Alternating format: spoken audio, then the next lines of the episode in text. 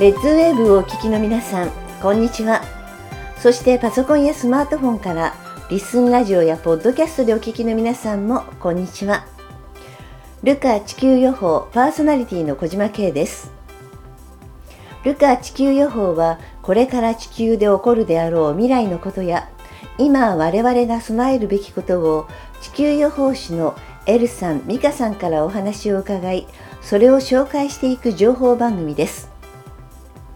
ルカ地球予報この番組は120歳までアクティブに生きる未来をつくる株式会社アルプロンの提供でお送りします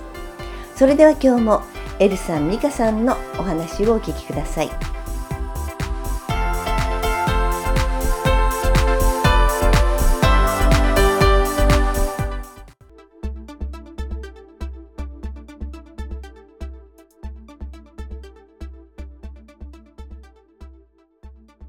あのやはり番組を見ている方あ聞いていただいている方たちから一番人気があるところがこうエルさんのエネルギーチャージは受けられるんですか？美香さんのカウンセリングは受けられるんですかってこの辺がやっぱりねあのご希望多いようですよね。そうですね。あの僕も最初初めて会う人は、うん、ミカのカウンセリングは受けてほしいなと思ってて、うんうん、地球予報で話してる話って結構大きな話、はい、でそんなこと本当に起きるんですかって内容の話をしてるものですから、うん、じゃあ誰がそれを見て伝えてるのっていうところで、はい、ミカの個人カウンセリングって受けてもらうと。あの本当に見えてる人じゃないとわからない内容を漠然とじゃなくてすごい具体的に話してくるんですよ。めちゃくちゃ具体的ですよね。はい、あのよくこういうのを見るっていう人たちの中にはすごいぼんやりとした表現でどうとでも取れるよっていうような表現の仕方をしてカウンセリングする人たちもいるんですけど、はい、ミカはかなり細かな話をするので、うんうん、あ見てなければそんな話できないなあの見てなければそんな話できるはずもないなって話をしてくれるので、うん、あこの人本当に見えるんだっていうのを理解してもらうには、カウンセリングを受けてもらうのが一番だと思ってるのであのまずは初めて出会う人はミカのカウンセリングっていうのは、うん、ぜひぜひ受けてもらいたいですね。それを受けるとあこの人が言ってるんだからこれは本当なんだっていう理解をしていただけるので、ただ今美香の個人カウンセリングって何のためにやってるかって言ったら地球予報で話してることは本当なんだよっていうのを知っていただく一番の手段だと思ってカウンセリングはまず受けてもらいます。ね。でラジオをねあの聞かれている方たち実際にねあのセミナーお越しいただいてるじゃない、はい、であのセミナー行く時ねすごく緊張しますっていう方も多いみたいであの言ってるだけであの2人からなんか見られてたらどうしようみたいなね 緊張される方が多いみたいなんだけど。あのよく勘違いをされる方いて、うん、もう美香の前に立ったら全部見られちゃうんですよねって言いますけど、うん、あの基本美香は別に見たいと思ってないので、はい、あの依頼を受けてこの人がこういう悩みがありますって相談をされた時に、じゃあ見ましょうっていう話になりますから、うん、あの別に好き勝手に見ようとも思ってないですし、あの自分で悩んでることをちゃんと相談したければ、はい、あのカウンセリング以上のものは僕はないかなと思ってます、うん、ただ質問内容はちょっと本当に考えてきてほしいなと思いまして、あ、はい、の実際に美香の前に座って「私これからどうですか? 」何が？っていう 話で。すごい抽象的な質問だな、はい、あの一番多いのが困るのが、家族の写真を持ってきてくださいって必ず言うんですね、うん、でそれはなぜかというと写真は QR コード、うん、でその人の写真を見るとその人の過去、うん、今先っていうのがデータで流れてくるんですよ、はい、でそれを見てってこうだって言うと、まあなんでそんなこと知ってるんですか？っていうことを見るのと亡くなった方で本当に、ね、縁がない人はいいんですけど、あの身近な方でね、はい、亡くなってる方って結構様子を教えてくれたりするので具体的に、うんうん、と写真があるともうスマホみたいに喋れる、だけど写真がないと糸電話みたいな感じ。ああやっぱそうですね。勝手な解釈しちゃう方がいて、うん、あの私だけ見てもらえばいいんで言って写真ゼロ枚の人がいるんですけど、えー、私を見るために写真が必要なんだよっていうふうに理解をしていただけるといいかなって思います。うん、そう。この間の私だけ見てくださいって人がやっぱり本当に多いんですよ。うん、え写真のこと聞いてませんかって言ったら聞いてませんって言って。でもあなたという主人公は生まれてから一人じゃなくて、うん、終わる時も一人じゃなくてって、はい、その背景によってどうなってきたかってことと、今度誰と付き合うかによってどうなったかっていうストーリーを見るので、絶対写真はくださいっていうね、話をするんですけど、やっぱりいたんですよ。どうしても後ろ向きな人。はい後ろ向きな人。見られると怖いって言うんですよ。え、じゃあ来なきゃいいじゃん。見られると怖いって言われると見る人間からすると、悪かったねって言いたくなるんですよ、本当に。すいませんだよね。こちらはお願いはしてないからね別に、でも写真を持ってきてないっていうんですね。かたくなに言い張るからじゃあ聞こえることしか言わないからねって言って、あなたがそうやって全て怖がりな性格なのはって言って、横にこういう人が今出てきてて、こういう髪型のこういうねエプロン着たこういう人がいるんだけどこの人が自分のせいだって言ってるけど、記憶ありますかって言ったら母ですかって言うからだからあなたのお母さんがどうか分かんないから写真持ってこいって言っ どこのおばさんか知らないわって話で切れるんですけど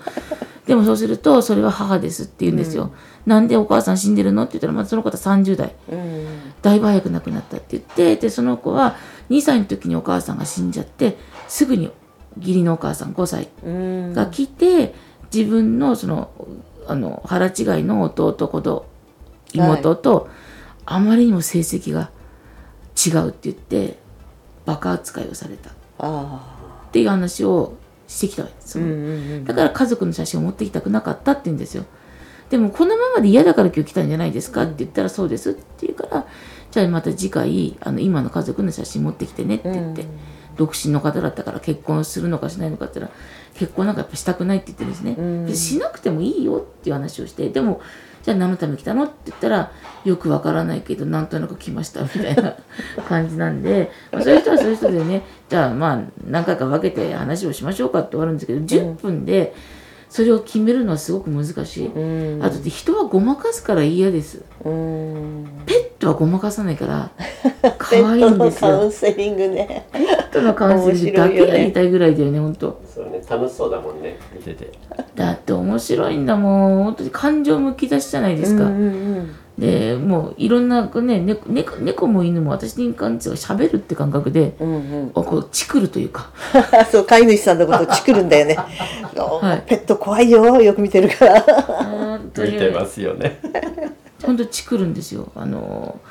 ね写真を見ると怖い怖い怖いって震えてる犬がなんかこの犬すごい怖い怖いって震えてますよって言ったら狩られる狩られるって聞こえるから狩られるって言ってますよって言ったらゲラゲラ笑いながらあのレトリーバーを、あの暑いとバリカンで全部毛刈っちゃって何犬かわからないぐらいにするんですって。かわいそう。でそろそろ狩るかって言ってたからそれかなとかって言って多分それですねって話とかね。バレてんだよね。そう。犬はちゃんと分かってるんです。よで来た来た来たってね。で死んじゃった犬でもなんかわかるって方がいらっしゃって結構ご年配の方で、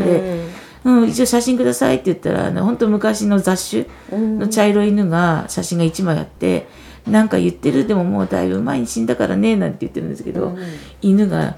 換気扇を見せるんです私に。じーって。なんだろうこれと思ったらあれ？あーまるまるさん換気扇ってこれ犬がそこにいるんだけどって言ったら、ああ、犬ずっとそこにいたからって換気扇の下に。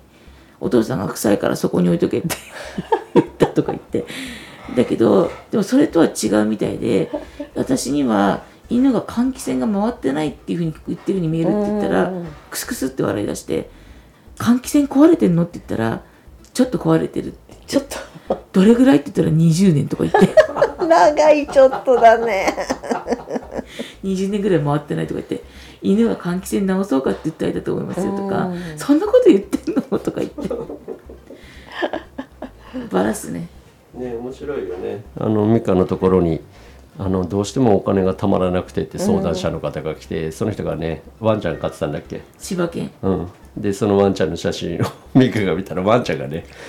なぜお金がたまらないか。そうママが「ただいま」って帰ってくるたびに、これだいぶ前の話ですよ、あのちっちゃいのビニール袋の中に歯ブラシとかはいはい。洗剤とか山ほど入ってて、こういうの買ってこなきゃいいのにって柴犬が言ったから そのまま言ったら顔真っ赤になって私あのあのドラッグストアに勤めてて、特売品があるとつい買っちゃうんですって言ってもう確かに旅館できるぐらい歯ブラシありますとか言っての無駄がに使うなってことを、まあ、柴犬が教えてくれた。すごいな、ね、だから犬猫って、まあ、実際に言葉を発するわけではないけど、うん、美香はその言葉発しないものも声を聞き取っちゃうんで、うんうんうん、だから一時期すごいねあの美香のところに殺到したのがあの障害持ってる人たち。はい。あの脳性麻痺なんかで全く言葉を発することができない子どもの声も美香は拾ってあげることができるので親御さんがねなんでこの子は今こうなってるかって悩んでることも子供に聞いてあげて子供の声を聞いてあげるので、すごく喜ばれるケースは多いですよね。6歳ぐらいの脳性麻痺の子が来て、でママがもうさめざめと泣いてて、この子がキャベツを食べてくれないからお通じが悪いさめざめ泣いてるんですよ。で、まあ、会話するので、えー、もう、まあ、子供は喋らないですけど、まあ、意識の会話で「なんでキャベツ食べたいの?」って言ったらあっさり飽きたって言ってきましたからね 飽きたらしいですよって言ったらえ？って言ってでもあんなにパクパクって言ったらママあのママはキャベツにツナをかけてくれないって言われたんでそのまま伝えたら「はあ」とかって言ってこの子ご飯一口残ってもツナかけると全部食べちゃうんです何かけてもパスタでも。じゃあなんでキャベツにかけなかったんですかって言ったら「なんででしょう?」とか言ってそれでねわざわざ遠くからカウンセリングに来ちゃうんだから。そうね、うん、あとやっぱ脳性麻痺の子が、うん、あのママが「この娘なんか言ってますか?」って言ったら娘がさめざめとした子で「竹ぼうきいい加減変えろ」って言ってきたんですよ、うん、ほいでその竹ぼうきを見たら毛が3本ぐらいしかなくて。で毎日竹ぼうきの話をするから娘が覚えてていい加減買えばって言ってると顔真っ赤になって帰ってきましたけどやっぱ声とか言葉を発しないものも、やっぱ思考ってちゃんとあって、うんうん、その思考を美香は読み取ってくれるので、うん、あの本当にまずそのカウンセリングを受けてもらうとあこの人本当なんだっていうのが多分皆さん痛感するので、うん、それを受けた上で地球 UFO って聞いてもらうと、うん、すごく皆さん納得して聞いてもらえるのかなっていうのがあるので。そうだね、はい、よくよくあの言われるじゃないですか。新しい方を紹介されるんですね。うんちょっとあの芸能関係の方とかもいらっしゃって、紹介される時に本物だからって紹介されるんですよ。え偽物ってじゃあ何とか思ってよくわからなくての違いが。この人たち本物って言われるね。美香ちゃん本物だから。この人本物だからとか。まあ、本物じゃない人が世の中にいるってこともよくわからなくてじゃあ本物じゃない人は逆に聞きたくて何を見てそう思うのかそうねそれはすごい不思議に思う何をもってその言葉を伝えるのか。そうだから特にペットに関しては、うんうん、人間ってねごまかしとか対応できるけど、ペットはそれはごまかし聞かないから、うん、なんかこう許せないんですよね自分も飼ってるか。ら切ない時ありますよ自分の犬の寿命が分かっちゃったりとかね、うそうね。それはすごい切ないけどでも分かってるから伸ばすことができたんで、うん、そういうのがね。そうね。だから本当にえー、皆様自身が悩んでることも相談も乗れるし、うん、えー、聞いたことないペットちゃんの声も聞くことできるし、うん、本当に障害持ってて、えー、苦しんでる親御さんいたら、うん、その子供の声を聞きたいなって思う時にも美香頼ってもらってもいいかなと、うん、ただ本当に聞きたい内容はしっかり考えていきましょうねっていう、はい、そうで。あの、はい、ぼんやり来られるとそうですね打たれます。そうそうそう。あの防弾チョッキは着てきた方が打つだけならいいんですけどあまりに心に防弾チョッキをっていう。最後に C4 つける時あります。そうね。出口で玉砕してます。でもあのそういう怒っている時っていうのは内容聞くとそりゃ怒るよっていう質問側がおそれはダメでしょっていうことを聞くのでぼんやりざっくりね、はい、あの悩みも分からずにぼんやりと、はい。はい、私どうしたらいいでしょうって、何をってやつ。本当ですよ本当に。あの家族の健康状態を知りたいっていうから、うん、あの健康診断がだから家族でみんなファミリー割引に行ってくださいとか言っちゃいます、うんね、実際言ってますから、うん、あの今でもここういう病気遺伝子を持ってて、大丈夫かなとか、そういうのはね、あと自分が今数値が悪いからっていうんだったら、実際見ますよ。実際に来て乳がんだって言われて、うん、そまあ、お得意さんなんですけど今日病院で乳がんって言われたって泣いてきたから「えどこが?」って言ったら「こっちが」って言うから見たら星が点々点っていつかいつだったから、こういう感じにあるけどこれって言ったら「その形言われましたってこことこ5箇所あるって、うん、わあ、ね、これ違うって絶対乳腺の残りだからって言って乳腺ひどかったでしょ？って言ったら、うん、ひどかったですって残りだから絶対がんじゃないって言ってもうかけたんですよ私。すごい。がんじゃなかったです、うん、先生は8割方がんって言ったのはあ、先生も残り2割の方がね当たってちょっとなんかそういう過剰という。あと 子供があこれすごいあのあの見てよかった話なんですけど、うん、7歳の子が、えーと、春先に来て、うんうん、夏休み中に足を切断するって言うんですよ。なんでって言ったら足が痛い足が痛いって言い出してどこの病院回ってもあの見つからなくてやっと船橋から大宮の病院だったかな、うん、を見つけてでそこで難病が見つかって、うん、この子の足は切断しないと全部上も歩けなくなりますって言われてるって言って、うん、そのことについてこの子の将来がって言ってパパとママとみんなで来たんですよ、だけど聞こえるんですよそのおじいさんおばあさんが出てきて「病気じゃない切るな足なんか切るな」って言って、でそれ何回言っても「難病なんです」って言って言うんですけど「難病じゃない」って言ってでちょっとこのまま頑固だなと思った時に。あの聞こえるんです。ママがあんまりにも習い事をやれやれやれやれって言って怖くって下の妹が生まれた時に一回休んで足が痛いって言って休んだらママがすごい心配した、うん、下の妹は生まれてから2歳しか変わらないのに「あなたお姉ちゃんでしょあなたお姉ちゃんでしょ」って言われてて、うん、何でもやらなきゃいけなくて。ところが足が痛いって言ったら「休んでいい」って言われたから、うん、彼女は足が痛いって言ったらチアかなんか言ってたかなやらなくていいって思って足が痛いって言ってるうちにもうもうチアどころじゃないからって言って病院巡りをしてるうちに難病で危うく切断だったんですよ。だからどこに住んでる人は千葉だったと思うんですけどこれでもこの人が言ってるからって言ってあなたの近くに家の近くにオレンジ色の看板のカイロプラクティック、うん、気候カイロプラクティックっていう看板があるってそこに行ってごらんって言ってそこで見てもらって難病だって言われたらそこの病院に行けばいいけど、うん、絶対違うって言うと思って言ったらオレンジ色の看板なんてパパがでもママが異常に怖くて子供が怯えてるのは僕も怖いんで分かりますって言うんですよ、うん、パパも怯えてるから。でも子供の足を守るためなら行きますって言って、探してカイロプラクティックの機構のとこ行ったら先生が一発で「難病じゃないよ」ってこれママが怖い病だよって同じこと言ったって言うんですよ、うん、でもう一回待ちましょうって言ったら結局難病じゃなくてただのもうだから怖い病。怖い病ママ怖い病。足切られちゃうとこだったんですよ。なかったね。それは良かったなと思ったしその後ママは何回も呼びつけて、ね、言いましたいろいろ、うん、はいね。あったねそれはね、うん、でもそういうふうにねなんかあの人生ねきっかけがねあの助かるポイントっていくつかあるからそういう時にねこうカウンセリング受けれてるっていうのはねあの本当に幸せなことだね。あのどんだけ頑張ってもどうにもならない時ってやっぱりあるので、うん。うん、その時は本当にミカに聞きに来ていいかなって、うん、あのそれまで何の努力もなくいきなり楽して良くなろうっていうのはちょっと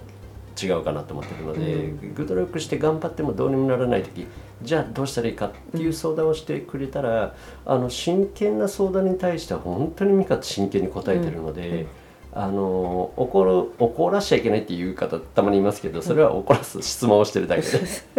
あのちゃんとした内容がね。そうです。ちゃんとした内容で質問してあげれば、うん、あの趣味に答えてくれますしミカの思考で答えてるっていうよりもその設計図を読み取って、うん、あの答えてくれてるので言った通りにしてあげれば本当に多分僕人生好転するっていうのを人たち何も見てますから、うん、あのカウンセリングはぜひぜひお勧めしたいと思います。そうですよね。カウンセリングはまあそのお悩み相談なんですけど、うん、体のことについてだったらエルさんに、うん、あのエネルギーチャージしてもらうと、そのその人の持ってるエネルギーの不足部分のところを読み取ってくれるので、うん、そこ結構でも前もってね、ね。言うとやっぱり例えば胸が気になるとか、あの腸が気になるってずっと同じこと何回も言うんですよ。やっぱりいつもだったら健康診断の時に足さないのを足してみたらやっぱり病変部分が見つかったっていうのはだいぶ言われますからそれもねあの持ち物でわかるんだよね。あのこの前も名古屋にお邪魔した時に、まあ、エネルギーチャージっていうの名目で、あのその方自身の体探らしてもらったり持ってる石の浄化もするんですけど、石持ってその人の体を触った瞬間に心臓がすごく重くなって、あれ？この人いつも私チャージ毎月1回やってますけど、初めてだなと思って「ごめんね」と、心臓がぐわっと重くなるんだけど」って言った瞬間にすごい顔になって「やっぱりですか?」っていうの言うから「なんか思い当たる節あるの?」って聞いたらこの前健康診断で初めて心臓が引っかかって再検査しろっていうふうに言われたんですと。ああそしたら本当に再検査受けましょうと、あの僕感じたものでこれ病院行かなくてもってレベルのものはそのまま言いますし、行った方がいいなってものは必ず伝えるので、僕らが診断することはないですから、あの病院って何でもなければそれに越したことはないし、それで何かが早く見つかれば早期に治療を始めれば治せるものはいっぱいあるのでだから体を探るっていうのはミカもやってくれるし、あのセミナーとか来てもらうとエネルギーでも探ることはできますので。セミナー行って、うん、あネイルさんのエネルギーチャージ番号札配られるんですよ。はい、私暇だったんで私もちょっとできないことないから手伝って早く帰りたいなと思って、うんうん、私でもエネルギーチャージいい人って言ったら全員一回私を見て顔背けたんですよ。一人は「嫌だエルさんがいい」とかって言われて 失礼なやつだなちょっと変わってる。いいんですけど別に。ね、でもやっぱそれぐらい体感があるんですよね、長く待ってもお願いしたいっていうのがあると思うんで、ぜひね体感してみてもらいたいなと思います。あのエネルギーって多分皆さん本当は全員お持ちで、はい、単純に僕がやってることはスイッチを入れること、でスイッチ入って自分のエネルギー感じると多分初めてその体感がある方たちってこれ本当に私のですかって驚かれる、うん、で俺間違いなくあなたのですよって話をするとすごく嬉しそうなんですよね。で自分にそういうものがあるなんて思ってもいなかったっていう方たちがほとんどなんですけど本当に皆さんあの実際に持ってるんだよっていうのをまず知ってもらいたい。でそれがスイッチが入れたら使い道っていっぱいあるので、その使い道をあのこういう使い道があるんだよって分かったことを伝えていくのが僕らの役割なので。体を探ったり、治すとは言いませんけど体をちょっと楽にしてあげることができるエネルギーですからまずそれはスイッチ入れて体験していただく、うん、で使えるようになってもらえたら嬉しいです。だから体の治療してくださいって言われる方いますけど、うん、自分でできるようになりましょうよ。っていうのが基本ベースなので。いいですね。あの、よくねラジオでも言わせてもらっているのが依存ではなくね、はいあの自分でできることは自分でやろうとだカウンセリングねさっきエルさん言ってたようにね美香さんのカウンセリングはあの普段のちょっとした悩みとかはあのそれは本当に毎朝のね占いコーナーで片付けていただいて あの本当にね大事な相談を受けたい人たちっていっぱいいるのでねあのぜひぜひそこはねちょっと間違わないでほしいなっていうところがありますよね。でね実際に今お二人のお話を伺ってエネルギーチャージとかそれとかねあの美香さんのカウンセリングっていうのをね体験していただけるところできたらいいなと思っているところがあって実はですね11月の25日土曜日から26日日曜日まで、えー、東京ビッグサイトで癒しフェア2023年 in 東京のペットの気持ち株式会社のブースでエルさんと美香さんに登場していただくことができるようになりました。ね、エルさんのエネルギーチャージを受けてみたい方、美香さんのカウンセリングを受けてみたい方は、まあ、ぜひお越しいただければなというところがありまして、今日ね、このエネルギーチャージのお話と、それと、あの美香さんのカウンセリングのお話聞いていてちょっとこの癒しフェアのところではねあの美香さんのカウンセリングの方はですねちょっとワンちゃんのお写真とか持ってきてほしいなと思うんですよね。あのそうしてくれるとですねあの美香さんがちょっと別のペットの気持ちという番組の方でもあのやってもらってるんですが美香さんが写真を見てあの飼い主さんがさっきもちょっとお話しあったんですえーって驚くような内容をですね、あのペットちゃんの気持ちをね、正確に教えてくれるんですよ。面白いです。そう。で、あの大概の人は私が一番ペットの気持ちが分かってるっていうじゃないですか。いやいや、お客さんそこはちょっと違いますから、みたいなところがあってね。全然違う人いっぱいいるよね。そうそうそうそうそうそう。ですごい自慢のあのワンちゃんがですねあのちょっと一番記憶に残ってるのが「私高いの」っていう連呼する白い可愛いワンちゃんがいてそしたら実際お値段が非常に高くて。あの会う人会う人に「可愛いわね高かったでしょ」って言って「そうこの子高かったのよ」っていう話をしたらワンちゃんが覚えてたのは「私高いの」面白いよね。面白かった。写真見た瞬間に「私高かったの？高かったの」って言ってきたなのでいや分かってないけどねみんなが言うから自己紹介の時に「私高かったの?」って言ってくる。でそういうのってなかなかない経験じゃないですかでそれね飼い主さんが知らない間に言ってる会話なんですよ。でしょ、ね、だって飼い主さんがわざわざあのこの子のために私高かったのって言ってるわけじゃないので、そういった自然の会話の中からペットちゃんたちは飼い主さんたちのことをよく見ているっていう体験談がいっぱいありましたのでこのね美香さんの写真のねカウンセリングペットの気持ちのねあの受けてみると新しいペットとの関わり方が生まれるかもしれませんよね。あと、エルさんのね、エネルギーチャージ。これはね、実際に私もやってもらっているのでよくわかるんですが、あの、今日はここがだるいのって言った瞬間にもうエルさんが「しょうがないな」っていう顔を見て やってくれるんですよ。そうするとですねなんかそこがね本当に皆さんが言う通りピリピリする人もいたりとかポカポカしたりする人もいて人によってね感じ方って違うんだなと思うんですよ。ただねあのエルさんのエネルギーチャージを受けた後にちょっとできるようになった人が「あの私はエルです」っていうのはやめてほしいなと 思ったりするんですが。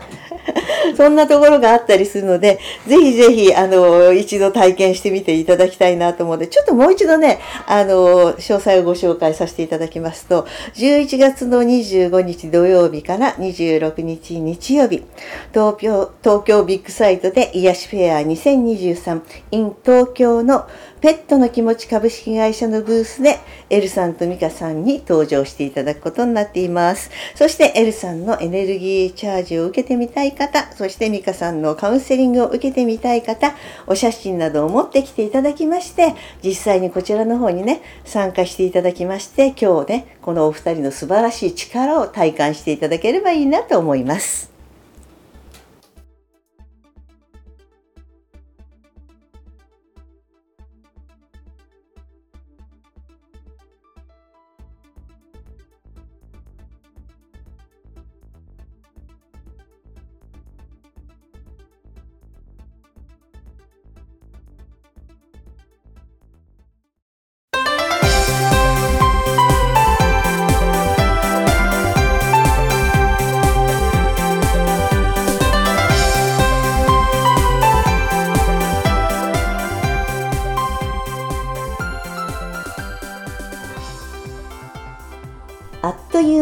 ディングです。